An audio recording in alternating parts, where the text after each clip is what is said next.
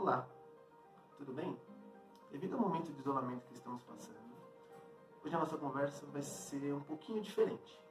Estou falando do sofá da minha casa.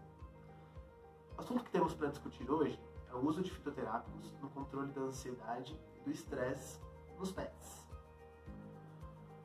Preocupados com o estresse e ansiedade nesse período de isolamento, muitos tutores acabam pedindo auxílio veterinário. Principalmente para os cães, passeio tem grande importância para a sua saúde física e mental. Sair à rua significa acesso a um mundo de cheiros, que irá estimulá-lo mentalmente, evitando a liberação de hormônios que os possa deixar estressados, ansiosos e agressivos. Por isso, pensamos no uso de alguns fitoterápicos que vão agir como calmante natural em meio a esses distúrbios.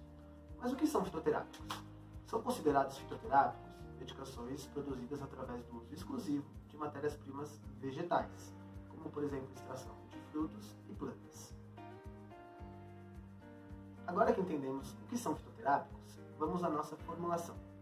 A associação de passiflora, cava-cava e valeriana irá trazer benefícios ansiolíticos e redutor de estresse. Você pode prescrever em cápsulas, biscoitos, pasta palatável e a nossa novidade, a calda terapêutica. Por hoje é só.